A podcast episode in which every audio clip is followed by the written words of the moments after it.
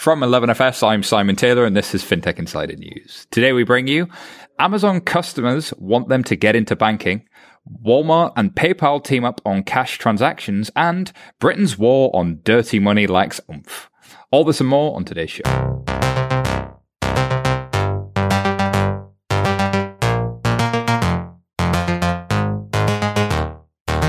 Hello and welcome to this week's episode of FinTech Insider News. My name's Simon Taylor. We're coming to you live from the eleven F S office in WeWork Aldgate, London, England. And don't forget, if you've got any questions for us, drop us an email, podcasts at eleven F S dot com, or find us on social media just about everywhere. Um, we're not alone, though. We're joined in the room by some epic guest this week. Uh, this week we have James Hurley, who is the enterprise editor at the time. James, how are you? I'm very well, thanks. I've uh, recovered from my trip to Dover this week, and I'm uh, raring to go. Good to you see you. You are again. Recovering from trips like a champion. Kudos to you, sir. Uh, and Kirsty Grant, who is investment director at Cedars. Kirsty, how are you? I'm well as well. I'm uh, recovering from a trip to Lisbon, and I'm afraid I'm losing my voice. Wow, but... late night love voice going on there. That was uh, you've had a fun on your retreat, haven't you? Trying to keep up with my team, who are a bunch of twenty-five year olds. Oh, that's always the the worst thing to try and do, isn't yeah, it? Yeah, no. In, in a room full... Uh, David and I are looking at a room full of people younger than us, and it's quite... who could do that? They're but waving. We'll, oh, uh, God. The, the young people are waving at us. Um, all right, uh, before we get into this week's news, we actually have some more news of our own. Last week, David, you announced something we did. Uh, eleven F S Foundry. We did a thing, and it's a partnership with D N B. And we gave you a tiny taste of what it is and what it'll do on last week's news show. But this week, we can bring you more information as David sat down with Leda Gliptis, who's the Foundry C E O, and Rasmus, who's Group E V P for New Business at D N B, our strategic partner. Let's hear from them now. Welcome, ladies and gentlemen, to uh, FinTech Insider News. Um, we're in Oslo to discuss the launch of eleven F S Foundry alongside our first client and investment partner, D N B, Norway's largest financial services group. With me today, we have Leda Gliptis, the eleven F S Chief of Staff and C E O of eleven F S Foundry. Say hey, Leda. Hey, guys. Uh, and we have Rasmus, who I'm definitely not going to try and pronounce your second name because I'm going to absolutely butcher it. But what's your se- second name, Rasmus? Fegenscal. There we go. Uh, Group Executive Vice President for New Business at D N B. Um, how's it going? Great. Thank Excited you. to be talking about this. Yeah. Well, thanks very much for, for having us. It's, um, I'd like to say it's a beautiful day in Norway, but it's a little bit grey outside today. So you've, uh, you've kind of organised London weather for us, uh, kind of globally, which is, which is nice. Um, so today we're here to, um, talk to your guys at D N B about, uh, Foundry and the partnership. Um, there's a lot to sort of go through on this in terms of what it means, but Leda, maybe if we start with you, um, what is Foundry? Foundry is the answer to a series of observations that we made as a team working with leading banks over the years when we would be called in to help them create intelligent digital solutions so that they could retain competitiveness, go to market faster, um, de- deliver services to their customers that were new and challenging. And we found that for the banks where the aspiration was high, the capabilities that they had to deliver with and on, um, failed to match up to that aspiration. That existing technology constraint uh, consistently became the stumbling block and the the reason why those aspirations would have to be brought down. The conversation was had again and again and again with banks um, that are limited by what they have, the current make mainframes, but also the lack of agility in the way they work. And as we were scanning the market to find um, an infrastructure that could help our clients deliver, we found that for whatever reasons, there was nothing there to do what we felt was needed. So we decided to build it ourselves. Mm, I, I always love that. Uh, yeah, we can't find anything, so let's just build it. That sounds like a, a good good approach. And, and Rasmus, obviously, we've had a number of conversations about this over the last, uh, what feels like years and years now. Um, but, um, but really in quite a short period of time, we've gone from this feels like there's a commonality between what you guys are trying to do Uh, to realize some benefit within, within D N B, and with the sort of longer term vision of, uh, that leader and, and eleven F S we have with, with regards to, to Foundry. Um, I guess where did this journey start for you? Our, our journey started in that frustration of, uh, not being able to sort of see something in the market, but where did that come from with you guys? Interestingly enough, you know, you can almost just copy Uh, what Leda said. Uh, first of all, it did start two years ago for us with uh, two two architects who uh, who had worked uh, with such projects within D N B and saw exactly the problems that you described, and uh, could not uh, deliver on our expectations within the current uh, infrastructure. So uh, what they started drawing up and what they started, the picture they started painting for me, uh, seemed like one way out of where we were uh, trapped. Um, and, and, and really, uh, that's also why we were so excited when I know Martin Trygve started talking to you guys, was how completely overlapping our perspective and the possible way out was. So it seemed like uh, both, uh, at that point at least, understanding of the problem and a way out was such a perfect overlap. And, and I have to say, uh, I think from from my perspective, like that's been the weirdest thing about this entire sort of relationship, really, is that Uh, that complete overlap from the, you know, the first few meetings talking to, to Martin and Trygve to, uh, you know, today in terms of going through it. The way in which you guys do events is the way we do events. The way in which you guys have been sort of talking about the problem is the same way as we've been talking about the problem. And it's, uh, it's very, very refreshing to, to find that type of, um, overlap culturally. Um, Leda, tell us a little bit more though. So what, um, what makes Foundry different, do you think? It's digital all the way down, and um, and it sounds like such a throwaway comment, but what we're finding is that for customers who want to stand up a digital proposition, they have two very hard choices. Either they don't go digital all the way down and they create essentially a, an interface and a distribution sitting on top of their old infrastructure, or they have to take on the mammoth task of changing everything. So what we're creating with, with Foundry is a capability that is modular and flexible, running um, as a SaaS, that allows our customers to not solve for everything um, at the same time. So we're creating a capability that can support banks that have invested money and time and energy in, in their existing core banking solutions and cannot or will not um, replace those radically by giving them a solution that allows them to move into the future despite those investments, uh, creating complementarity, which which is where we think that that Foundry is truly different. You can cr- stand up a whole set of services that can be migrated over time if that's what you choose to do. They can remain standalone if that's what you strategically choose to do, without compromising any efficiency, data architecture integrity, or security. Um, And of course, Foundry can and will talk to, to legacy systems, which, um, is, is a core requirement in order to be able to do that.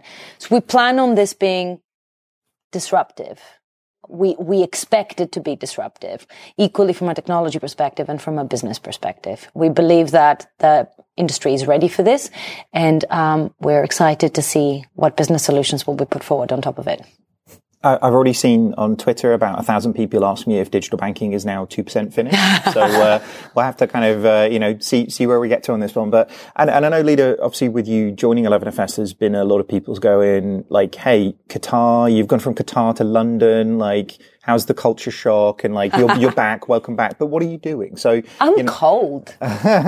But, um, you know, being back in, in London and being in eleven F S, I guess, um, you know, we've, we're building out a really powerful team to, to deliver on this. Do you want to talk about some of the people in the team? Yes, absolutely. So um, the eleven F S team is is known and, and loved, and the and the capabilities and knowledge and experience in that team is, is amazing and enough to bring me back to the cold. Uh, but for Foundry specifically, we have amassed a team of rock stars. Um, we have Ewan Silver as our C T O, who's Uh, formerly with Nutmeg and Sporting Index, but also pivotal in standing up both Monzo and Starling. Um, as a technical leader, he's immensely strong, and um, as an executive, he's he's an amazing partner for, for, for us to have on Foundry. But what's amazing, uh, I've said amazing eighty-five times, but I, what it, what is amazing, eighty-six, is the technical talent he can attract just by being there. And what we're seeing as we're we're standing up the technical team and, and growing it, it's having you in there is a is a is a beacon for the the, the sort of people we want um, building this out. And on the commercial side, we've got Steve Moffat, who joined us from Spotify, where he was head of payments, uh, commercial operations, and uh, before that, Betfair and Paddy Power. Very cool. It's great. Um, you know, we talk a lot of, in eleven F S about talent being kind of everything to make these types of things happen. But when you're trying to do something, bringing about you know best practice from other industries, bringing in, you know, really talented individuals who are sort of motivated in the right way. This is kind of critical to kind of making this type of stuff happen. Um, you know, key for us, Rasmus, was the, the team that you guys were putting it forward as well. So, you know, having, um, worked with Martin and Trygve for the last, uh, six, seven months to, to sort of get us to a point where we, we can do today. Um, you know, their input into this and working collectively as a team is, is so critical to, to making that happen. That must make you guys really proud as well, because actually, you know, a lot of the times where I've worked at a big bank before, a lot of the time externals are revered as, uh, as the experts, but you guys have got real expertise in your organization. That's great to find. Yeah, I mean, uh, what was so exciting for me when I started talking to Martin and Trygve, first of all, their, uh, they had been working on this project uh, during the evenings and, and weekends because it was not their normal job. Um, and in fact, when we created, uh, well, created a new, new strategy and thus also new business came along with that, uh, part of the rationale for setting up the new ventures area was exactly to cater to ideas like that and be able to, to, to put them to fruition. Um, What excites me even more, I have to say, because Martin and Trygve, I've got to know now for a while, but as as as uh, Foundry is developing, uh, we see so much other uh, talent in D N B that I've known before, but that are rallying to this cause. Mm-hmm. Uh, and of course, uh, when we worked with other fintechs as partnership, et cetera, I see how the regulatory competence of D N B, uh, brand building, um, our, our legal team, uh, you know, our F S A uh, contacts, et cetera. I mean, these are important factors that we bring to such partnerships. Partnerships. I see them also being able to apply it here to an international partnership. And I think that's, uh, I guess we saw this morning when we met people downstairs, there were people who were already wearing the Foundry shirt because they wanted yes. to be part of this, you know, yes. and, and, and getting that ownership in the organization with a very uh, strong competence, I think will be one of the key success criteria for this uh, project. Well, we, we've definitely seen um, sort of we talk a lot about passion and positivity. You know, we've seen passion and positivity in spades, you know, and like you say, it's not just from the people who are directly on the project, but actually from the, you know, the legal team. Like it, and it's that sort of permeating everything feels like a very, a very different organization to me. Mm. Sometimes I think we take things a little bit for granted at D N B because we're also very impatient. So we feel we want to do more, we want to do more. And that's partly what's uh, probably driving toward that. We like that about you. Well, I think for us, um, you know, the partnership's really important. I, I know, um, you know, Leda, me and you have talked about this a lot in terms of the, the sort of narrative for, for kind of not just why now, but why here. Um, you know, Norway's pretty unique in terms of the this level of digital adoption and actually all of the different services that are deployed here. So, you know, as well as um as well as kind of having um you know a, a particularly good digital capability, and how, from your perspective, being in a situation where you've got uh, this significance of the the base, uh it just feels like a, a perfect uh, recipe for a, a kind of a great partnership. But I think it's it's good to maybe um this is not just a um entering into a contractual thing. I think the partnership goes a lot beyond that. Um, do you want to sort of talk, because obviously from an investment perspective, you guys have now invested into the, the Foundry entity as well. Um, why did you sort of take that step? Uh, well, for us, as, as, as our relationship developed, uh, and it became so obvious that we were aligned in, in our path forward, uh, then Uh, we saw, well, we saw an amazing opportunity to, first of all, prove one value chain that we needed to, uh, well, exactly as we spoke about earlier, Leda, was where we saw the capabilities within our current system were not uh, providing for the business opportunities that we wanted to create. Um, so unsecured credit is the first value chain that we would we are focusing on uh, as a conclusion, but we saw many other such value chains early on that would have the potential uh, to also be modernized, migrated, and uh, thus being able to be part of this because we really believe what it not just can do for D N B, but so many other banks, incumbents as well. And, and maybe we'll get back to it, but clearly something about Norway as a testing ground has some uh, has ha, has some um, benefits to it that uh, we believe has as a can be applied to other areas later. Yeah, I, th- I think there's there's so many of those. To be honest with you, like, actually, when we start looking out into the in- international market, there are so many things that happen here already, like the the digital tax capability. You know, this is something that's coming potentially down the line in the U K and, you know, further afield, they're, they're sort of looking uh, with envy. So, you know, having the ability to do all of those different types of integrations now here and lead that back out into a, a, a global audience is, is really, really exciting to us. Cause it, um, you know, if you're going to be doing it anywhere, you want to be doing it where people are truly digital. Um, how, how about you, Leda? From a partnership perspective, it's, uh, you know, this isn't a, uh, a standard, uh, a standard sort of engagement. This is a very different thing, isn't it? It is absolutely a different thing, and, and finding the perfect partner is is not an easy thing. And you usually start on the journey looking for the perfect partner, but not expecting to find the perfect partner. Um, and and this is not the case here. As David said, Norway is in itself Uh, an incredible place to start doing this, because it, it is so much more advanced than many other of the um, economies that are seeking to emulate it.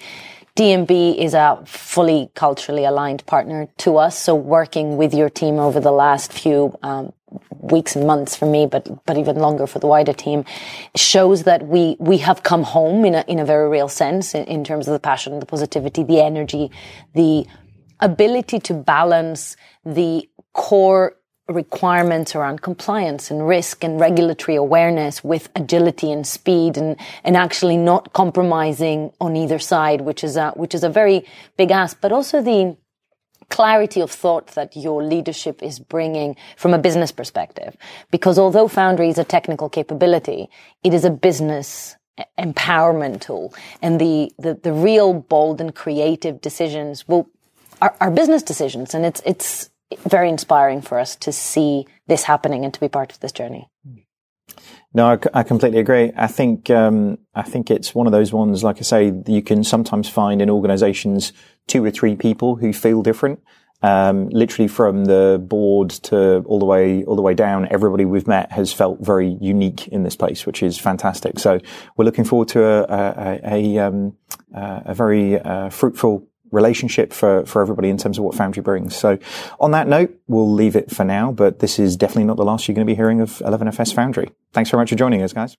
Thank Fantastic. you. Thank you. So David, there's some exciting times ahead there from the sounds of it. Yeah, kind of weird one, me doing an interview of Leda and Rasmus. Kind of weird, right? But that was super cool. It's really, really exciting times. They made us so welcome in uh, Oslo, so had a had a great time. Still kind of recovering, and it's Thursday, which is kind of weird, right? Well, that's what happens when you go for drinks. Seems like everybody's been traveling and trying to recover this week. It's uh, It's been that week. Uh, Fintech is like rock and roll, right? Fintech, Fintech is has finally roll. become rock and roll. Um, I'd swig a beer to that one. Um, all right, uh, first story, though. Uh, well, it's the story that That just won't go away. Um, apparently, Amazon customers want them to get into banking. two thirds of Amazon Prime members would try banking with the retailer, according to a Bain study. Now, Bain surveyed more than six thousand U S consumers with a simple question. If Amazon launched a free online bank account that came with two percent cashback on all Amazon dot com purchases, would you try it? two thirds of Amazon Prime customers would, forty-three percent of non-Amazon Prime customers would, and thirty-seven percent of non-Amazon customers. The demographic breakdown suggests that younger generations are keener uh, than the older, and almost seventy percent of the eighteen to thirty-four age group bracket would try it. Amazon crushes national and regional banks in Net Promoter Score, measuring for customer loyalty. They got forty-seven and compared with eighteen amongst um, national banks and thirty-one for regionals. So I, I guess they skewed this a little bit by doing the two percent cashback bit, right? You know? Yeah. so, so if it was like two percent of what I spend at Amazon, which is like eighty percent of my salary, then like I would definitely be up for that two percent back. But if you're, uh, you know, a for, you know, a fifty-five plus and actually you're not spending much in, in Amazon or in any way, shape or form, then two percent really doesn't make a difference of like that, you know, I don't know, Vivaldi C D, a C D that you bought or something, you know? Is it just me, or is it every week there's some Amazon banking thing? It must get clicks. Well, uh, it, to me, it feels inevitable their move into financial services. And actually, we should remember they already have moved into financial services, right? Because there's Amazon Lending, which is now a you know, not insignificant lending service to small and medium-sized companies. And I think what's interesting about that is it's it's their ability to have data on sellers, which has inspired that move there. So Amazon bank, it's like how much you're going to have all the data on the customers, right? You mentioned two percent cash back on purchases. So you've got your bank knowing about your purchases. And what's interesting to me about that is it raises the whole trust issue. It's slightly surprising. We've got all this, apparently all this trust in Amazon. Do you really want your bank to know all of your purchase history? It's the classic, isn't it? Uh, what quick I did. question. On the on the lending, do they call their customers Amazon Prime and Amazon Subprime? Oh, no, that is that. Like, I just think we closed the show there. That was, uh, thank you for joining FinTech Nerd. No, look, this article, it smells to me like um, something their investment bank cooked up, right? Yeah. I mean, I'd be, if that was, if that was like, you know, my role for them, you'd be thinking, convince everyone Amazon could get into banking and then they could get hired to go out and acquire a bank or... Yeah. Raise a heap of money so they can develop their own. So you mean strategy houses do put these surveys out to get press to try and convince somebody to do a thing? No way. Oh. It, it, I did. Um, I went and spoke at a um, event recently, actually, for BlackRock, uh, and the first question, if the, the whole point of the the narrative of the panel that I was on was um, the Amazonization of wealth management, and I don't know what that means. Like, and it was very confusing because if it was the Ant Financial organizations, then then I could get that, because out of Alibaba and a marketplace becomes uh, Alipay, which comes Ant Financial, which is a logical set of steps, and I think that's why people are concerned. Well, absolutely, and I think they're probably right to be concerned as well. I think PayPal already has a European banking license, right? I, yeah. I don't think Amazon does yet, but it feels like it's only a matter of time, and they would have an enormous ability to to pick up customers and probably to do what a lot of the challenger banks have started to do in terms of providing a much better service. But it's, again, what surprises me is the level of trust. You sort of ask yourself, is this the same Amazon famed for tax avoidance and questionable treatment of its staff? Well, but that's not something the banks just don't so. care about that. So. Well, well, absolutely. I mean, banks rightly have a, a terrible reputation, but you ask yourself, are the technology giants that much better? But for the younger generation, I think it's not about trust, it's the convenience. I mean, they're all willing to trust all these new challenger banks that have next to no record. Uh, and, and I think this course. is the, the the classic David line from a couple of weeks ago, which is you would sell your own child for Wi-Fi in an airport. Like, pretty much. Both kids, really, let's be honest. Yeah, you know. So this one feels like that the longest will they, won't they, since like Ross and Rachel from Friends. So let's move on and move to the next one. Walmart and PayPal, funny you should mention that, James, are teaming up. Um, so they're joining forces for cash transactions, which I didn't see PayPal getting into. Um, so apparently, PayPal users users will be able to withdraw and deposit cash into their PayPal account at any Walmart store. In addition, PayPal Cash MasterCard customers can access their cash balance using Walmart service desks, A T Ms, cash registers, and this is the first time PayPal users are able to use cash at all.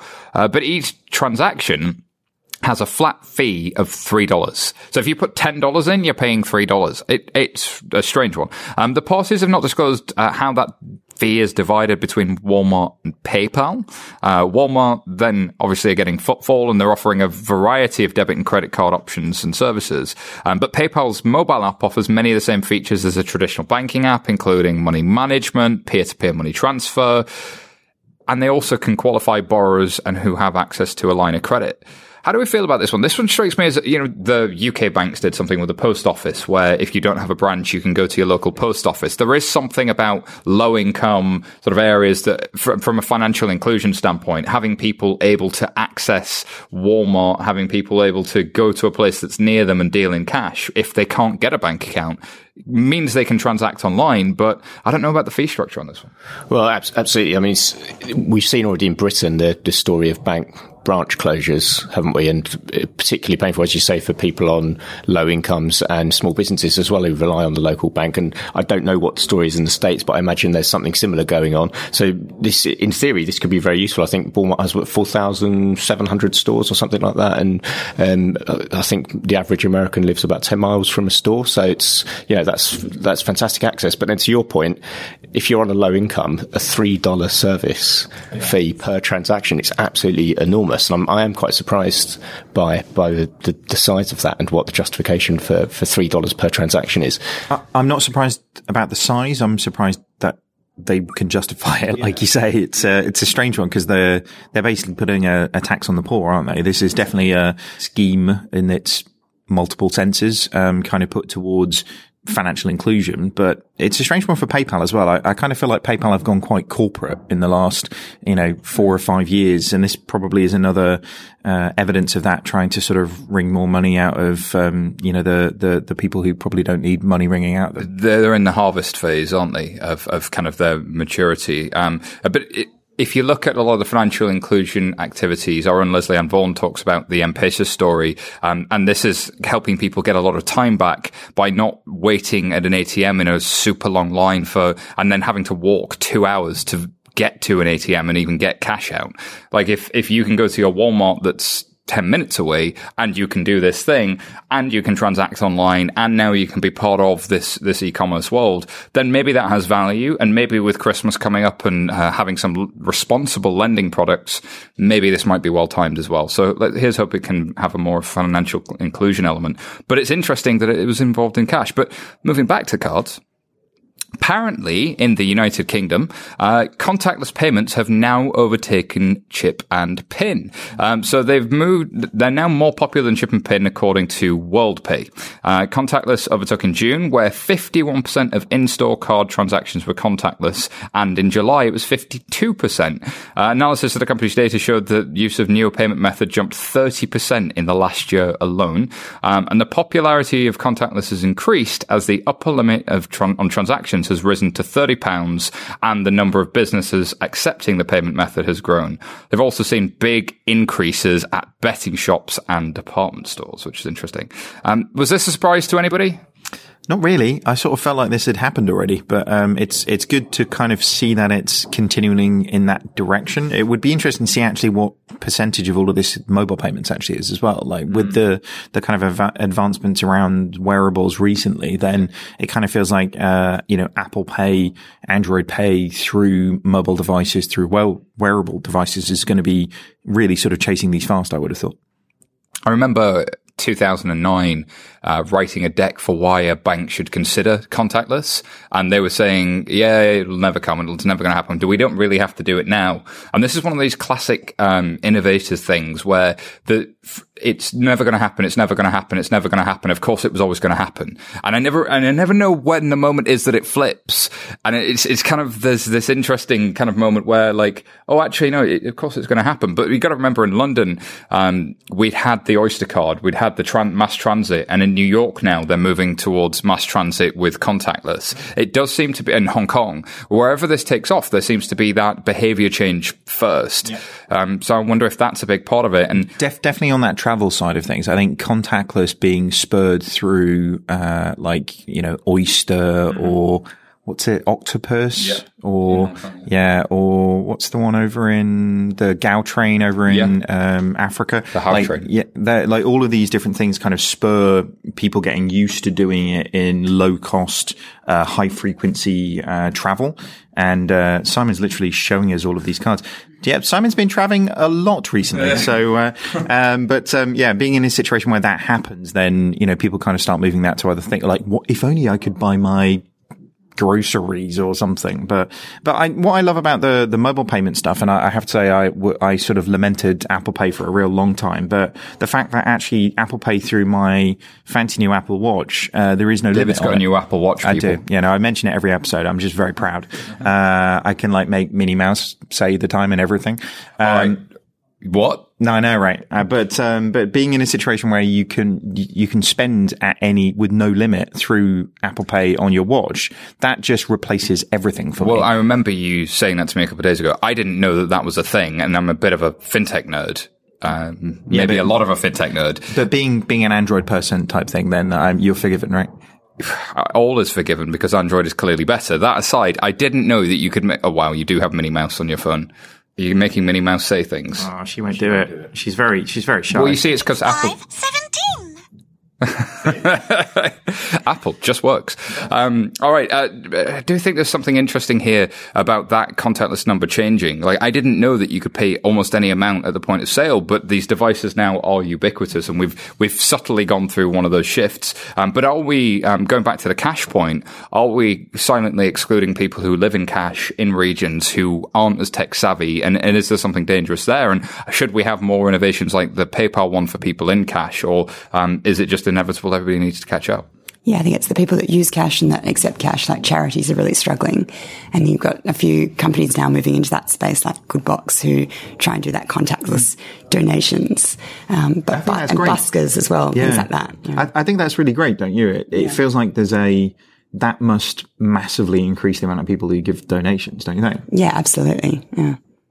The surprising element of this for me was that, you know, this hadn't already happened, but then you step back from it and you think, well, actually, I, th- I remember doing a story, like, must have been six, seven years ago about the government scrapping plans to phase out cheques. Mm-hmm. You know, and you think, who used, you know, when was the last time you saw someone use a cheque? But actually, to your point, charities and, and small companies still rely on cheques, and it's a cash flow tool for, for small businesses. And I think that although this is an unstoppable force, it's easy to forget how many people are still using very traditional forms of transaction. And you get this interesting last mile problem, yeah. uh, where the new businesses that are born are born not supporting checks, and but it, then legally they sort of have to. So it's really interesting. You can actually get a checkbook from Monzo. You can actually accept checks because legally they have to, uh, because of an inclusion thing. But at some point, the, there's always this sort of um, progress versus uh, kind of uh, inclusion dilemma that needs to happen. W- at what point do you say checks and cash are now not usable? And there is there is really interesting trade-offs.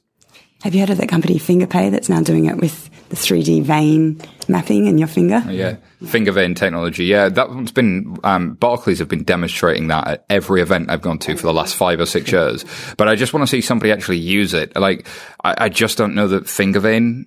I know it's technically more secure, but I'd need to see it probably built into like the, the devices. The interesting thing about, um, biometrics and fingerprints is the, handsets that we have, the phones we have, push down the costs of those sensors through the mobile phone supply chain so dramatically that the sensors became cheap enough to build into just about every device.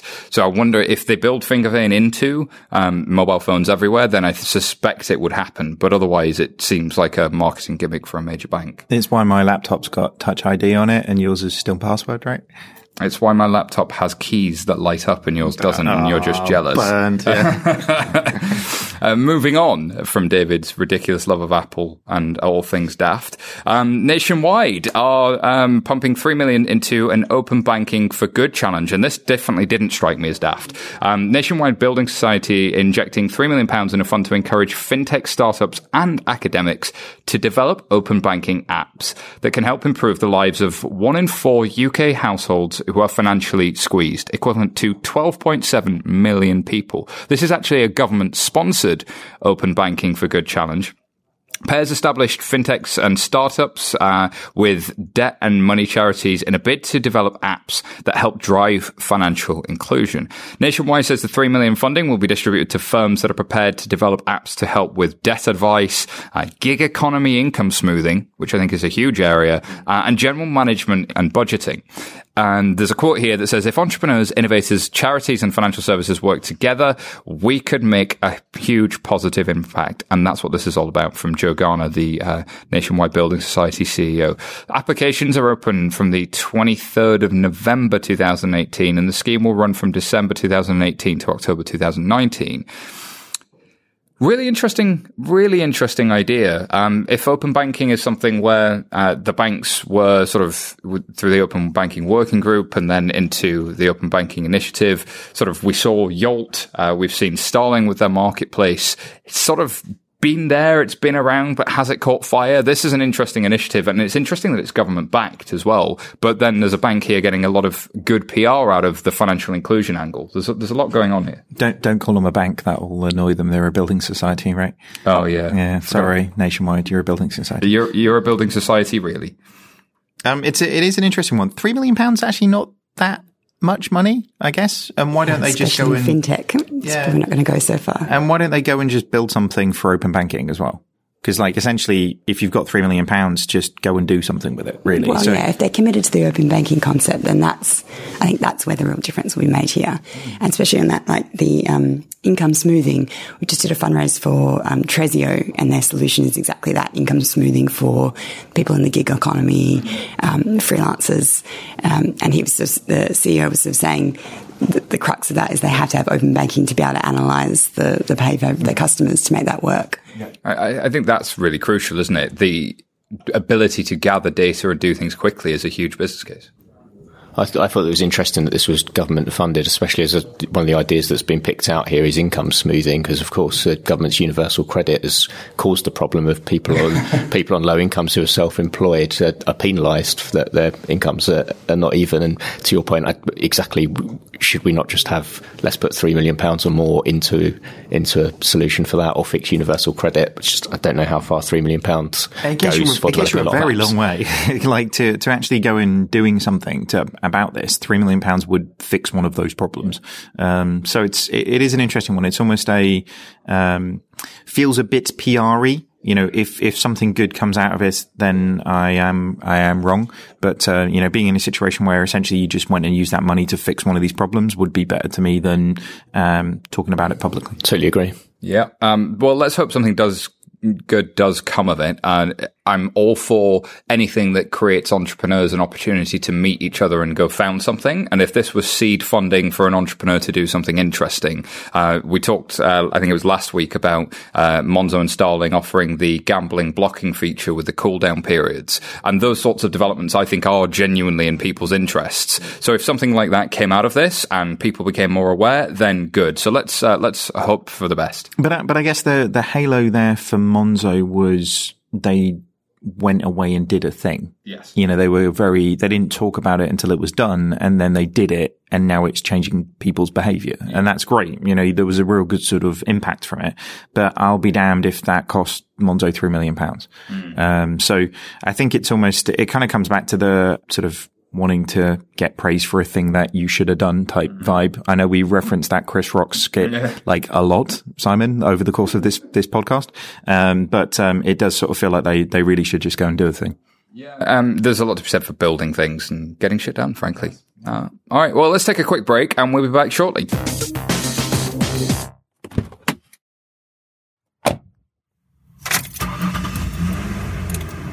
I wonder if a robot will be driving us to work in the future. They say robots could become more intelligent than humans, which can only be a good thing, right?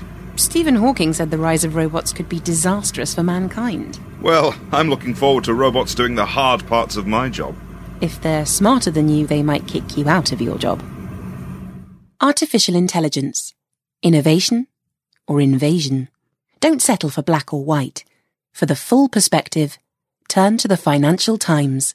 Visit ft.com forward slash subscribe today. Today, customers are demanding greater value from financial services.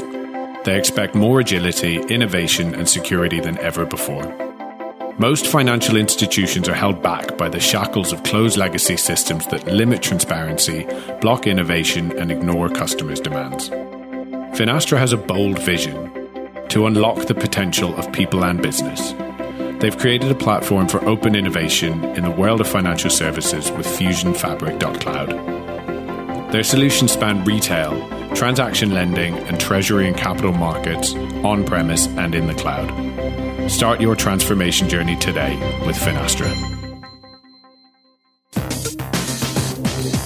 Welcome back to FinTech Insider by eleven F S. Uh, we'll be at Money twenty twenty in Las Vegas, and we're proud to announce we'll be hosting not one, but two live shows from Money twenty twenty itself that you get to hear after the event. Two? Yeah. Have Aww. You got FOMO already? I really do, yeah. You, you want to be there, don't I you? I am. Like, I'm gutted I'm not going. You guys are going to have a hell of a lot of fun, aren't you? We're going to have a ridiculous amount of fun hosting a live debate on the Leadership Loft stage, which is easy to see, um, on how and where to build the digital bank of the future. That'll be on the Monday at two thirty local time. Uh, and that's going to be fun because we've got Team U S A versus rest of the world. It's sort of a Ryder Cup format. Wow. Um, and uh, Sam, you're going down. Sam Moll, our North American partner, is going to be trying, trying to take on Rest of the World. Um, but I'm just saying Team Rest of the World has Derek White. I mean, we're bringing Megan Kaywood. We're going to be like, killing it.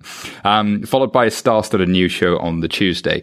Uh, if you're based in the U S and or you're coming to Money twenty twenty, then tickets are still available. If you use code uh, eleven F S two fifty, you'll also save two hundred fifty dollars from the usual ticket price. That's eleven F S two fifty. All right, should we get on with the show? Let's do it. The next story is about the F C A opening their fifth sandbox cohort and something called the Green FinTech Challenge. Um, so they open again for applications as part of cohort five of their regulatory sandbox. Um, so I, I feel like this is Rocky Five. Is this the, is this going to be the one that's? Oh, which one was that? Was that? Was, was that Mister T or was that? No, so Rocky Four. Anyway, anyway. We'll move on. It's the one where there's no proper boxing match. It's just yeah. a street fight. Yeah, uh, that, okay. Good knowledge. Oh, yeah. You see Smart, that? Jade. Well done. You. It, it's the one before the one after. Yeah. Anyway, um, also, uh, this week is Green Great Britain Week. And uh, on Friday, they're holding an event to launch the Innovate FinTech Challenge to coincide with the new sandbox. So a green FinTech challenge to the industry calling for the market to develop innovative financial products and services to assist in the U K's transition to a low carbon economy. Interesting. Um, this involves taking a view on areas where financial services and financial services markets could benefit most from innovation and actively encouraging the development of relevant, creative, market-led solutions. By focusing on the area, they aim to serve public interest by supporting innovation uh, with the potential to deliver maximum benefit to U K markets and consumers. Uh, we've seen a couple of sandboxes in the past, and we've seen some interesting companies go through the sandbox, so let's see what comes next. Uh, we talked to Anna Wallace from the F C A. F C A, uh, who's the head of the Innovate Department, to tell us more. So last week was a really exciting week for us at the Financial Conduct Authority's Innovate. And there's two things that we launched. The first was the fifth cohort of our regulatory sandbox. And as I'm sure your listeners will know, uh, we launched the sandbox a few years ago. This initiative allows firms to test their ideas live in the U K financial services market with real consumers, um, and it gives them the opportunity to have input and oversight from the regulator. Looking back across the last four cohorts of the sandbox, we've supported almost ninety tests, and we found the sandbox to be a really good way of reducing the time and cost of getting ideas to market and also giving innovators greater access to capital by being able to prove their business model within the regulator's sandbox. It's also had a range of benefits for us as a regulator. It's helped us better understand the potential benefits and harms of innovation developing in the financial services industry, which we can then use to inform wider activities in our own organisation. But it's also enabled us to really engage with firms at a really early stage of their business model and ensure that the appropriate controls and safeguards are in place so that the risks of innovation don't fall onto the consumers. And in terms of, of what that means for the wider market, it's really helped us to provide guidance um, on emerging technologies. So, for example, how to use distributed ledger technology in a compliant way. So that's the, the fifth cohort of the sandbox, opened up uh, uh, last week, and it will be open up to the end of November. And you can get in touch with us at sandbox at f c a dot org dot u k. But that's not it. Uh, on top of that, we also launched the Green FinTech Challenge. And this is a call to action for firms developing innovative products and services that will assist in the U K's transition to a low-carbon economy. We're going to open up our full suite of innovative services and provide regulatory support to firms uh, who need it to develop their propositions further. So what do we mean? What kind of firms are we trying to attract in this Green FinTech Challenge? Well, not exclusively, but some of the ideas we, we've been thinking about are driving efficiency in the issuance, distribution, or adoption of green products, managing climate-related risk posed to financial services market participants, and delivering new green financial products. Now, this is the first time we've done a FinTech Challenge, and it comes from the idea that we can encourage greater innovation by shining a spotlight on particular markets or business models. So why is it green that we're focusing on first? Well, actually, we've taken a very neutral approach in our uh, in Innovate up until now. Actually, what we found is that neutral pl- approach hasn't led to consistent innovation across the market.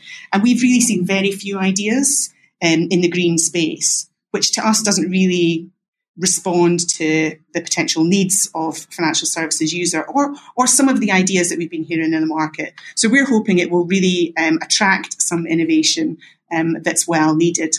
So if you're a firm developing something innovative in the green finance space, please get in touch with my team. Um, applications will be open until the eleventh of January, and you can get in touch with us at fintech.challenge at fca.org.uk. But all the information about Innovate and everything we do to try and encourage innovation in financial services market can be found on the F C A webpage.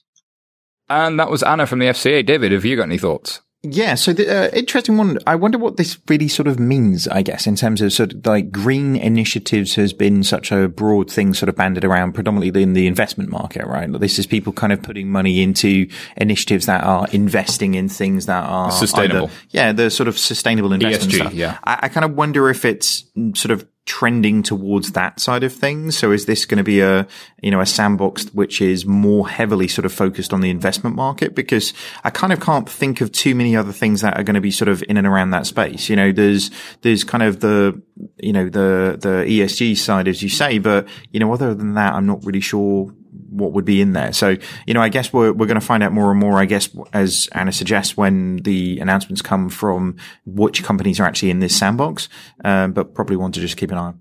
Absolutely. Alrighty, next story. Um, this one comes from The Independent. Um, R B S are offering a new savings account paying a market-leading interest rate. R B S has launched an account paying one point five percent interest, one of the highest rates currently available in the United Kingdom. But it comes just weeks after Goldman Sachs shook up the market by announcing its first savings account in the U K, also paying one point five percent. However, the rate only applies to the first ten thousand pounds, which is some way short of Goldman's account, which pays it up to two hundred fifty thousand pounds. R B S's new Savings Builder account is designed to help encourage customers put money away regularly, um, but savings can be withdrawn at any time. Uh, timing much? Yeah, I, I'm just laughing at Leda's quote on this one saying it's keeping up the, with the Joneses, but the multi-billion edition. I, quite, I, I find that one quite insane. It, yeah, it's very uh, cynical timing on the part of, of R B S here. Like the sad thing on this one is that, you know, with all of the, the changes around the interest rates, it's taken somebody to do something for the consumer to actually start getting any sort of benefit from that. So now somebody sort of broke from the pack, and it was Goldman's by trying to establish Marcus in the U K market. Then, you know, R B S have been forced to actually do something, which is just, I find that a bit sad as a, um, you know, for the market as a whole. It takes one bank to sort of break from the pack to do something interesting for the rest of them to actually have to follow.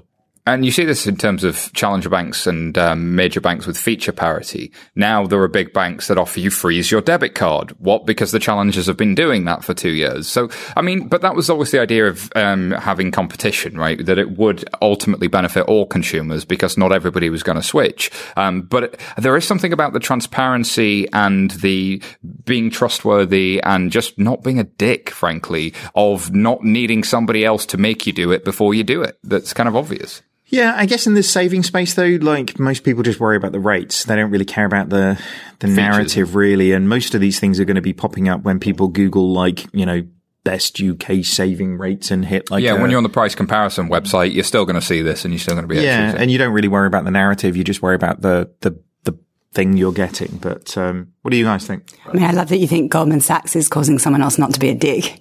Well, yeah, I mean, uh, now you know you're living in fintech times, yeah. Right? I don't know who I'm more scared to bank with, Goldman Sachs or Amazon, but um, but look, I think the it's... The future is scary. look, look, I think that's right. It's, you know, it does take someone to break from the pack for people to change behaviour, and that's the way all markets work, really, and it's time for R B S to have a bit of good P R. Much needed here. Yes, I mean, absolutely. I mean, this is the first thing I can remember that the vampire squid's done that, that we can be pleased about. And uh, as you say, I mean, the timing's cynical, but it's what it, it's going to take someone to do something like this for the rest of the pack to respond. Now it's going to be very interesting to see if the rest of the high street banks follow suit. That's a really good point. Like, will they? Well, I think, I think they're going to have to, aren't they? It's, uh, it is that, um, you know, that, that trend of somebody does something and then everybody else responds to it. And, you know, I, the, I guess the interesting thing is a few weeks from now, whether Marcus have to up their ante to a certain degree to, in, in order to really sort of develop that. Cause this is, RBS's response is probably not to the fact that they're losing customers to Marcus. It's the fact that they're actually in a situation where they, uh, they have to follow them to stop them establishing a, a, a brand. Yeah. To a certain degree. So, you know, it's, it is in, it really is interesting times. It's not just horse trading. It's, um, you know, letting another com- uh, competitor into the market, isn't it? Do you think this is the ultimate defense for the big banks against the challengers? Well, maybe, yeah. I think I think it's a really interesting point because they've got, they have all of the capital, right? You know, they they could completely decimate the rest of the market by actually making it, uh, you know, much more of attractive rates. And to be honest with you, given the fact that they've got kind of all of the customers and they've got all of the money, then uh, like napalm is a great solution sometimes, right? Um, so, um, so yeah, I, I think it would be a, a really interesting one to see if they, you know, I guess if R B S were going to play that game, like, you know, it becomes a, like, if you do one point five, I would have done two. I don't know about you, but yeah. It's like, you've always got to go at least one, you know, one better. That plays to my Spinal Tap well, references, also, right? This is, and you, absolutely. And this is nowhere near as competitive, actually, when you look at it, because for the sort of person who's going to be, as you say, sort of looking at those best buy tables, a lot of them, let's be honest, are going to have more than ten thousand pounds yeah. to put away. And then that, then instantly the Marcus account looks a lot more competitive than, so than what a, R B S is offering. We had stats, uh, I think it was on last week's show or the week before, where we said um, Marcus had already opened something like uh, fifty, sixty, seventy thousand accounts in the space of a month. I mean, that's an incredible number. So they've moved the market. They've really moved the needle. And there was a lot of excitement for people finally to have an instant access savings account that could deliver you something that got even close to inflation. Uh, so this was a real market demand that was clearly needed. So a Me Too play is, does make a, a ton of sense here. But I just wonder if the, if the cost income ratios of, you know, somebody who's built a, a modern architecture, somebody who's uh, actively trying to acquire deposits on their balance sheet is different to an incumbent that's uh, got a, an, a cost structure that's quite different with the systems that they're providing, with the processes, with the people that sit behind that. Like, um, can the innovative get scale before the incumbent gets innovation? And is the innovation here just price, or is the innovation how they've executed to a certain degree? Uh, the the dial they've turned here is is the percentage. That's that's all the change is. This is not new savings. This is a My slightly better rate. Marcus, though, because the dial they've changed is, I'm guessing the cost of acquisition and the cost to serve for Marcus is ten percent of what it is for one of the incumbents. Yeah, I, I guess we don't really know that. I'm not, I'm not sure what I know, you know, uh, the understanding of actually what Goldman's have actually done behind this. So um, they've, they're on record as saying they built brand new architecture in the cloud, new processes, digital end to end. Um, and it's very, very thin. So I, I signed up for an account. It's very slim. Like this is, this is not bells and whistles, a million features. It's really, really basic in terms of what it does. So to your point, then the profitability on their one point five percent in terms of the savings is going to be a hell of a lot more than, uh, you know, a, a sort of a four hundred million pounds a year sort of managed system. That exactly. Uh, R B S yeah. Exactly. That's my point is, is actually they, they probably do have the shoulders to weather a storm in a way that you, to your point with a big bank is, well, they'll just come back against this with, with loads of, you know, fees. And it's what, well, actually, no, I think Goldman can weather the storm. They're actually really good at net interest margin. They're very good at being the, the sort of the bank that takes those deposits and then gambles with them. It's an interesting balancing act, though, to, to your point. It's a, um, you know, cost of serve versus cash and reserves. You know, like at that point, it's a, you know, deposits in, versus, yeah. Well, it's a, it's a weird sort of David and Goliath kind of fight that, isn't it? You know, who can sort of hold their breath long enough spending the most amount of money? If you're spending less money to acquire them and to run them, but you've got more money to give away because you've got higher cash reserves, mm. like it's an interesting one, which, which is, to be honest with you, why I'm like, actually, why has R B S not just gone one point six percent and been a dick about it? One louder. It's one better than exactly. ten. Any other thoughts on this one, guys? Oh, just just to echo your point, I also opened an account out of sort of uh, just intrigued by it, really, and I, I was amazed at the simplicity of it. You know, maybe you expect a simple account, but there's just nothing. There's nothing. There's no bells and whistles. It was very clean, so easy to open an account. And that was quite impressive, actually, and it was like a, a matter of two, three minutes or it something makes you like that. Realize how little that an account needs. Yeah, like there's so little an account actually needs. Like, what else do I need my savings account to do? Let me put in money. Show me the balance. Let me take it out. And there's pretty much nothing else you can do. Uh, and it's really cleanly designed. And I think, like, well, yeah, why do you do have all these other features on savings accounts that nobody uses? Yeah. It's just, um, so simplicity is effective. And I think there's something about being able to uh, really rethink the product from first principles that's kind of interesting. Um, but from moving from saving to spending, the story comes from TechCrunch. Tandem's new credit card targets people who have non-existent credit history, so thin files. So their second credit card, the Journey Card, targets people in the U K who've not built up a credit history at all. Um, they're already one of the most effective ways of improving your credit score. And like their other card, they have low F X fees. But unlike their original card, uh, it has no cashback and it has a higher A P R. Um, both cards offer integrations to Tandem's banking app, which in turn acts as sort of a personal finance management control center for your money. Um, and it lets you aggregate non-Tandem banking data. The C E O of Tandem, Ricky Knox, says the integration of credit products into our app is a game changer for the industry. Our competitors have launched some great preloaded and debit cards, but we will own the credit space. Mm, burn. Big, big, big chat. But it's been interesting because um, there's been a checkered history for um, Tandem. They've they've gone out and tried to execute, and then they had this investment from a Chinese group that then went away. They then acquired Harrods Bank. Now they're in credit. They've been pivoting, but they seem to be still around and um, gone into a credit product. It's, it's a different model compared to the Starlings and the Monzo, who just went straight with the current account, and then Starling into marketplace and Monzo into just deep scale in the current account side. Yeah, I think it's a clever move. I mean, as you say, they've had a cu- kind of a rough couple of years, and I think the other challengers bank, challenger banks have really gotten the jump on them now in terms of the debit space and the uh, preloaded card space.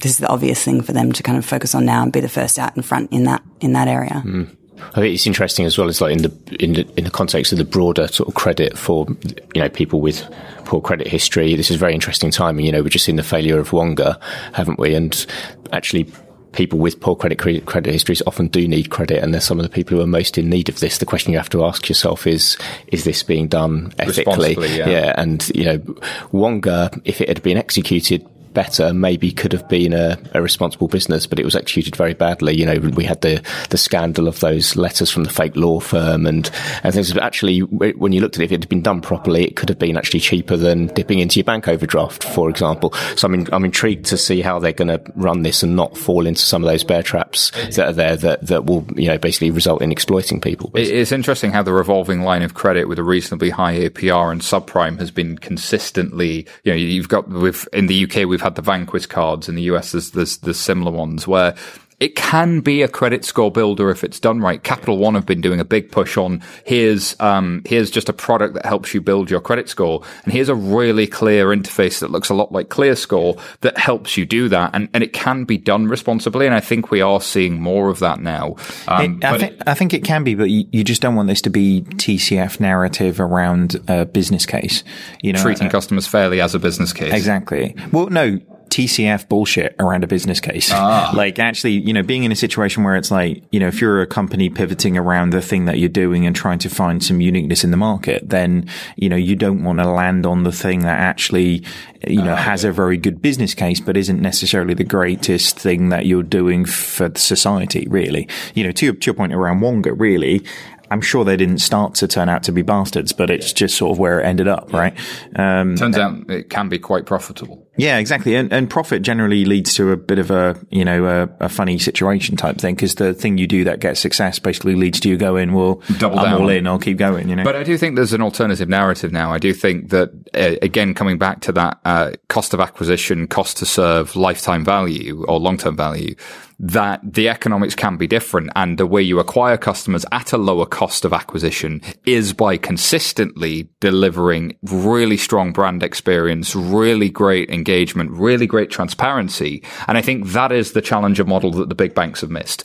They've seen the features and they can get feature parity. What they can't do is get process parity, cost to income parity, and brand transparency. Just look at how these organizations communicate when something goes wrong. Uh, one organization puts out a press release basically saying nothing to see here, and another one goes, here's exactly what happened and how it happened and what we did to resolve it. And that communication in and of itself is a form of marketing and is a form of brand building that I don't think has really landed yet as being a good business model to have. And that we're going to try our hardest to not let you land in debt, to not get you into trouble, like preventing people from getting into gambling trouble, is a way in which people will refer that brand to other customers, which reduces your cost of acquisition. And I don't think people have made that link in some of the big banks. I think that's right. But I think uh, a lot of the mainstream financial services organizations are, are almost too scared to get on the front foot. Actually, I wrote a column a couple of months ago. It was, it was to do with small businesses, actually, but it was about how R B S in this case had just got into this habit of just being so defensive about everything. Mm-hmm. To your point about how they react to a crisis, and it is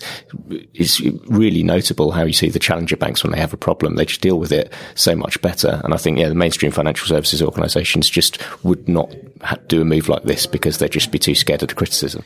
It's it's interesting because. Uh, I guess when you stand back from this, it's like, well, where's the innovation? Is this a, to your point, James, is this a, is this a brand that has a permission to do things in a different way. Um, but it's not really that innovative. You know, this is a credit card with P F M. Yeah. It's, it's, it's, it's another credit card in the market, you know, and that's, but, but I think there is something about the thin file, right? So the decisioning piece around giving you a credit, like if I'm new but Vanquish to- have done that, like, you know, like Vanquish and, you know, actually Halifax have had kind of like low income, low credit file cards for a long time. It's just, and the, I'm, but it's not just low income. It's like new to country. So if I come from another country, I have no credit history. Sure. If I'm young and I've just got my first job, I have no credit history. Uh, th- it's actually really hard to get on that credit ladder and then build sustainable credit. If the P F M side of this is putting me in control of my money and teaching me good financial behavior, and Tandem can eke a profit out of that and grow relationships with their customers, which I think is probably where they're intending to go, then that makes sense. But but I think the innovation here is in credit cards. It, the innovation is lending in a different way. Mm. Like, and actually, if, if what people are looking for is either, you know, thinking about whether it's an overdraft, a loan, or a credit card, it's just the ability to manage your cash flow more effectively as a human being. I and, think that's the key. It, you were talking earlier about that with the, with the gig economy. It's that income smoothing piece. Um, I was talking to somebody in one of our teams uh, a week ago, and they were saying, oh, I've got to choose because I've had um, two weddings come up in a month and I can't pick, but I can't afford both. Um, and I don't want to use my credit card for it because I don't trust myself with a credit card. And so you've seen now these installment products come out, um, or the loan products are in uh, Monzo and Starling for a specific purchase. And I think that sort of, I know it's for this thing and I'm in control of it narrative is an interesting one that they haven't played into here. Well, but, and I think that's the important point though, is that that would be an innovation, because essentially it's breaking down the silos between what is lending, what is overdrafts, what is credit cards, because actually customers don't give a shit which one it is. Like, I don't care if it, I care if you try and make me carry another piece of plastic in a tiny little wallet that I have, you know, but actually if you can just give me a situation where actually I can say, this is the problem, how can you help me fix it? Then that's more innovative to me, and breaking down those silos between, you know, old fashioned financial services products that have existed forever. It could just be the press- to, it, it, It kind of goes to the core of the business model. You talked about eking out a profit, and in the sort of traditional banking business model, you've got, you know, loads of customers getting the service for free on the basis that a few get these punitive charges that subsidize it. Versus, how is, you know, Tandem going to monetize this? How, where, where is that profit going to come from? Um, is it going to be that they can monetize the data in some way? Um, or is it this, that they can bring the, the cost of acquisition so low that? My sort of question mark around this is, does, does Tandem have the expertise to lend to this type of customer? Because that's effectively what, what they're doing, right? And that's, it's a completely new proposition in terms of onboarding this kind of customer. And then also you need, you need the right recoveries operation, and it's, it's not straightforward. It's not straightforward. We've seen good and bad examples. Wonga's one end, but Affirm in the U S are kind of the opposite, like Affirm, A F F I R M. Uh, and they were formed. I thought by- you were just being weirdly aloof then. Yeah. Uh, there's a are company. You, yeah. Are you going to tell us which firm? I had to spell it out for yeah. Um, but what they do is they've, uh, you know, they're able to address a market segment uh, with, what was it, Rosca, eighty-seven some odd percent lower default rates than the mainstream lenders. Yeah, so they le- they lend to one hundred twenty-six percent more people than traditional lenders, and their default rates are way below market. Well, it's fascinating. So one hundred twenty-six percent more lenders than, and their default rates are way below market hundreds. They approve more customers.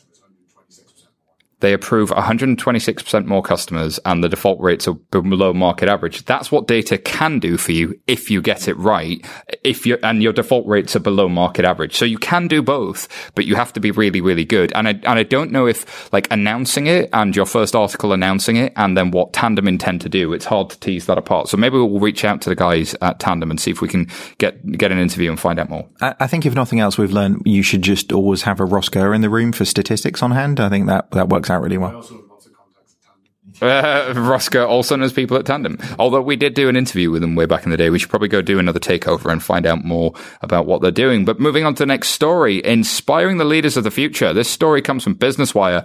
I F C and Alipay announced the ten X one thousand, ten times one thousand tech inclusion program to inspire technology leaders in emerging markets. So the International Finance Co- Corporation, um, I F C, a member of the World Bank Group, and Ant Financial jointly announced this program.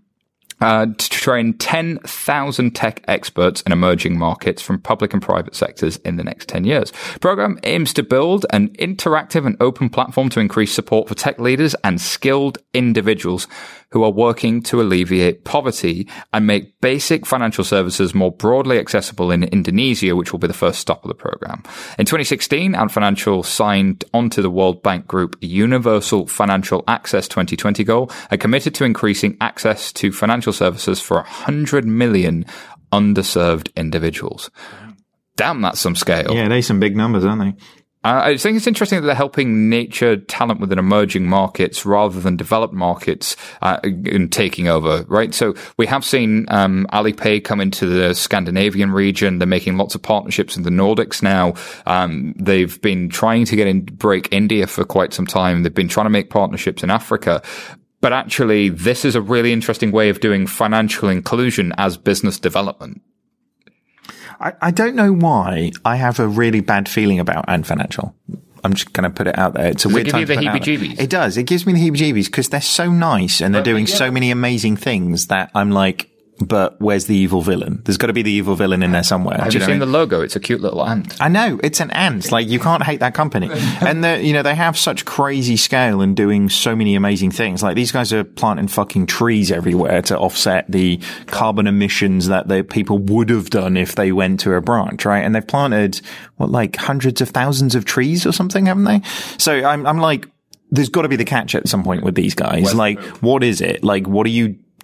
Who are you selling my data to? What is it that you're doing? There's got to be something. Chinese government. Okay, fine. but, um, but, you know, I, I just think it, it is amazing what they continue to do. It's amazing that every week there seems to be an amazing headline coming out about Ant Financial, whether it's scale or proposition you know, or whatever. I just think it's too good to be true. Well, so we need to stop seeing Amazon of banking, and we not need to stop seeing headlines around Ant Financial. Right? The, what they're doing is banking but better. It's banking but tech, and this is a playbook for how you do banking at mass scale. Surely, there's some interesting things here about microcredits to um, uh, small and women-owned businesses in China, uh, collaboration on inclusive digital finance, green digital finance, and business environment han- enhancement. Uh, I just really like these ideas. No, this again, this it seems too good to be true. Like, there's going to be gun smuggling and something at the back here. There's got to be. They're giving cigarettes to babies. They are. It's going to be happening. It's killing a panda. This is all motherhood and apple pie, and it's, it's great. We just need to see the results. And they mention microcredits there, and you know the, the wonderful Mohammed Yunus, who's clearly a great guy and has done some great work around microcredits. But there's still some some debate around what difference that actually makes to, to people's lives. So, and it's good, but it's going to take ten years, right? So, yeah, this is going to take some time. Uh, it's a good commitment. Um, but let's get to the next story. Um, Britain's lackluster fight against money laundering. Apparently, according to The Economist, Britain's war on dirty money lacks oomph, which is a great thing to have in a headline. Oomph. You just don't see that enough. Uh, so no one knows how much dirty money is rinsed through London. That's a very British word. Um, but Britain's National Crime Agency reckons British banks and their subsidiaries, including those in overseas territories, launder many hundreds of billions of pounds each year. This follows uh, Danske Bank uh, and the Estonia uh, kind of headlines there around an estimate of over two hundred billion euros being laundered through through there. Um, fighting financial crime seems to be lacking energy. Um, funding is an issue. Apparently, the National uh, Crime Agency's budget was um, sort of four hundred thirty million pounds. So it's going to keep falling. Um, and the government's hoping that the launch of the National Economic Crime Centre will bring more coherence and coordination. But really, this is a huge, huge issue, and it's global.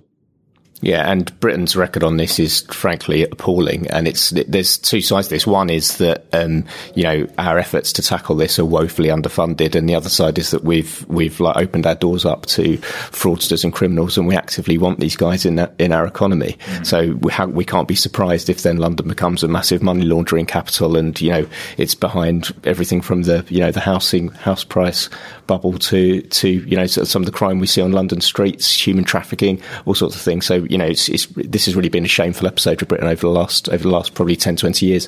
And I think putting that human face on it's really important. Human trafficking, uh, crime on streets, uh, the the human costs of money laundering. Money touches everything, and money laundering isn't a financial crime where some clever people in suits move some numbers around on a spreadsheet. It's a person who is moved around the country and sold as a sex slave. It's people working in Bangladesh not making enough money because they, somebody was able to move money through an international bank. And and to me, what frustrates me about this is the only answer seems to be more process um, and more checkboxes that don't work. One of the biggest protections uh, around uh, preventing money laundering is customer due diligence and enhanced due diligence. Enhanced due diligence involves things like checking for adverse media. Has this company showed up in the news? Checking for uh, are they on a sanctions list? Are they on the O F A C list and elsewhere? Um, but also asking for source of funds. And w- the really c- crazy thing about this is I saw um, an old uh, regulator report from the old F S A where they uh, from two thousand fourteen, I think it was two thousand thirteen. Where they did a deep dive looking at how banks actually do um, source of funds checks. And the way you do a source of funds check is to send somebody a form and ask them what the source of funds were. And they say, oh, I won it in a gam- in gambling. And they go, okay, good, you can have... Like, really? And the other one is really just to check that you are who you say you are by looking at the passport information you gave me ten years ago. Is it is it just me, though? Are you a little bit concerned that if Britain starts clamping down on money laundering in conjunction with everything that's happening with Brexit, that this might spell the, you know, the, the, uh, increased exit of, uh, kind of all of the, you know, big headquarters of the big banks to kind of somewhere within Europe? You know, like, not, not that I'm saying like, look, let's let, let this slide, but there's been a, a number of instances where we've been where, uh, if we're taking a, a much firmer line than the, the sort of global, um, global stance of these things, that actually we, we push a load of organizations out of the country. So I don't buy that, uh, preventing money laundering is preventing business. In fact, I believe that the problem with the controls against money laundering is the controls we use today prevent business. They're woefully inadequate. This problem where if I want to make a transaction over a certain amount as a business, I have to find my passport and bring it to a branch and show it to you again, and that's somehow going to prevent money laundering is stupid. It's Passports pl- are definitely not... you know, able to be forged at all. Oh, that's no. Yeah, yeah. And also getting a photocopy of them. Yeah. So it's, it's just ridiculous. It's the processes that are broken and it's the lack of ideas. And I hope RegTech can kind of step into this. I totally agree. I think the regulation is there already. Like, I think the Britain's actually been at the forefront of a lot of that. Mm. The rules are there. They're just not being enforced properly um, or effectively. And the solution can't be to hire more people in a compliance department. It has to be changing how we do this to be more data driven. Uh, I think Swift G P I is a good program of work to try and uh, look at the uh, Global Payments Initiative to share information about how a transaction is happening. And I agree, you don't want to become uncompetitive now with Brexit coming up, but at the same time, the city needs, you know, a bit of a facelift at the moment. You know, but, you know, let's let's be serious here. This this stuff is not enforced, right? So, you know, let's remember H S B C actively looked for money launderers. That was its business. It wanted money launderers. It wanted criminals to, sa- you know, sanction. But this is what they've admitted to all this stuff. This they sanctioned busted with Iran. Who went to prison? No one went to prison. You can nick something from Sainsbury's over the road and you'll get arrest- arrested. You can have hundreds of min- completely negligently, if not willfully, have hundreds of billions of pounds washing through your bank account. No one goes to prison and- for it. Yeah, when incredible. You try and do anything good for the customer in a bank, it's always the control teams and the compliance teams that get blamed for not allowing you to do anything, and it's incredibly hard to execute anything. And so the disparity between the effectiveness of the control and how the control is enforced during product design is really kind of off-kilter. I, lo- I love yeah. the idea that at H S B C, they started that project like they did everybody else, and they created a persona of the customer, and it was like Pablo Escobar. Like, yeah. You know what I mean? It was like, yeah, uh, it would have been amazing. There's that one wonderful story of them widening the the tills in the Mexican branches because people were bringing so much cash in in boxes they wouldn't fit through the the normal window, so they had to w- physically widen them so people could pass think, the cash through. I think that the, that is the epitome of customer centricity. Like, it really is. Well, um, it's time for an and finally story on that. Um, and finally, following on from the dirty money story, here's dirty cake money. Um, so coming from Chronicle Live, suspended Patisserie Valerie finance chief is arrested overnight. So um, if you're not familiar with Patisserie Valerie, good cakes, um, really good cakes, amazing cakes, amazing cakes. Um, the chairman's been through the rescue loan package after a black hole in the company's accounts led to its finance chief being arrested on suspicion of fraud. The holding company said on Wednesday it's been notified of significant and potentially fraudulent accounting irregularities and therefore a potential material misstatement of company's accounts. It relates to one point one four million owed to the taxman. Uh, and the group's finance director director Chris March, who was suspended from the role earlier in this week, has been arrested on suspicion of fraud, but was later released. As can can how can anyone have a black hole in their accounts without anyone else being aware? Released on bail, I understand. Released on bail. Um, uh, Wanted to have his cake and eat it, hey? I knew that was in there somewhere. You, I was searching for the pun and you found it. That's why it, teamwork makes the dream work, man. It's an extraordinary story, this. And I've, I think I've been I've been writing about business for about ten years, and I can't remember anything quite like this, just in terms of the speed it came about. So, you know, it was last week, was it Tuesday? As we were going to buy our cakes in Patisserie Valerie, and as far as we're concerned, it's a healthy business, a surprisingly healthy business versus its competitors, if we're to believe their statements. And then by, I think it was Thursday, the whole thing's falling apart, and if Luke Johnson hadn't have put together the rescue package, that it would have slid, it would have gone into administration. Just the speed of it was absolutely extraordinary. It's lightning fast. I mean, somebody at the Serious Fraud Office must really like cakes. And I didn't know there was a Serious Fraud Office. But yeah, well, like, well Serious like, Farce Office, as it's known in private eye, of course. Well, I, I want to know what fraud is not serious. Like, surely all fraud is reasonably serious. Well, so, Serious Fraud Office is like they'll take on the the ones that are seen as like institutional and the, and on the on the largest scale. And to our previous story, this is part of the problem of the whole of our nation's response to fraud, because police forces don't have the ability to mm. to uh, investigate fraud. They don't have the funding, and they have to make decisions of whether they're going to go after burglaries or child abuse or fraud. So white collar fraud doesn't get looked at, and it takes something of this scale to be looked at by the Serious Fraud Office. So most, most white collar fraud goes under the radar. This, because it's so high, high profile, it will it will get mm-hmm. presumably seriously investigated. And like you say, I wonder if it's because the business nearly went out of business and the yeah. impact that that would have, rather than the act in itself, which is just crazy, isn't it? It really is. I guess the taxman and the fraud office were hungry. Indeed. Alrighty, uh, that wraps up this week's show. Um, thank you very much to our guests. Where can people find out more about you, James? Uh, so I'm on Twitter, um, always engage with people on there, and always like to have some new followers. I've been stuck on the same number for a while, so please please come and join me. And um, I'm easy to reach at the Times as well. And what's the Twitter handle if somebody does want uh, to buy I'm that? At James Hurley. At James Hurley. Uh, what about you, Kirsty? Oh, this is the bit where you always embarrass me because I never know my Twitter handle. But you can get me on LinkedIn or at Cedars. Brilliant. And how about yourself, David? Uh, at David Breer on Twitter. And as for me, I'm at S Y Taylor, and you can join in the discussion on fintech insider news dot com or tweet us at fintechinsiders. Um, remember, subscribe so you never miss an episode. You can hear all of these cake-based puns and many more. Um, to really make our weeks, leave us a review as well. There's been some cracking reviews recently. Um, thank you very much for listening, and goodbye for now.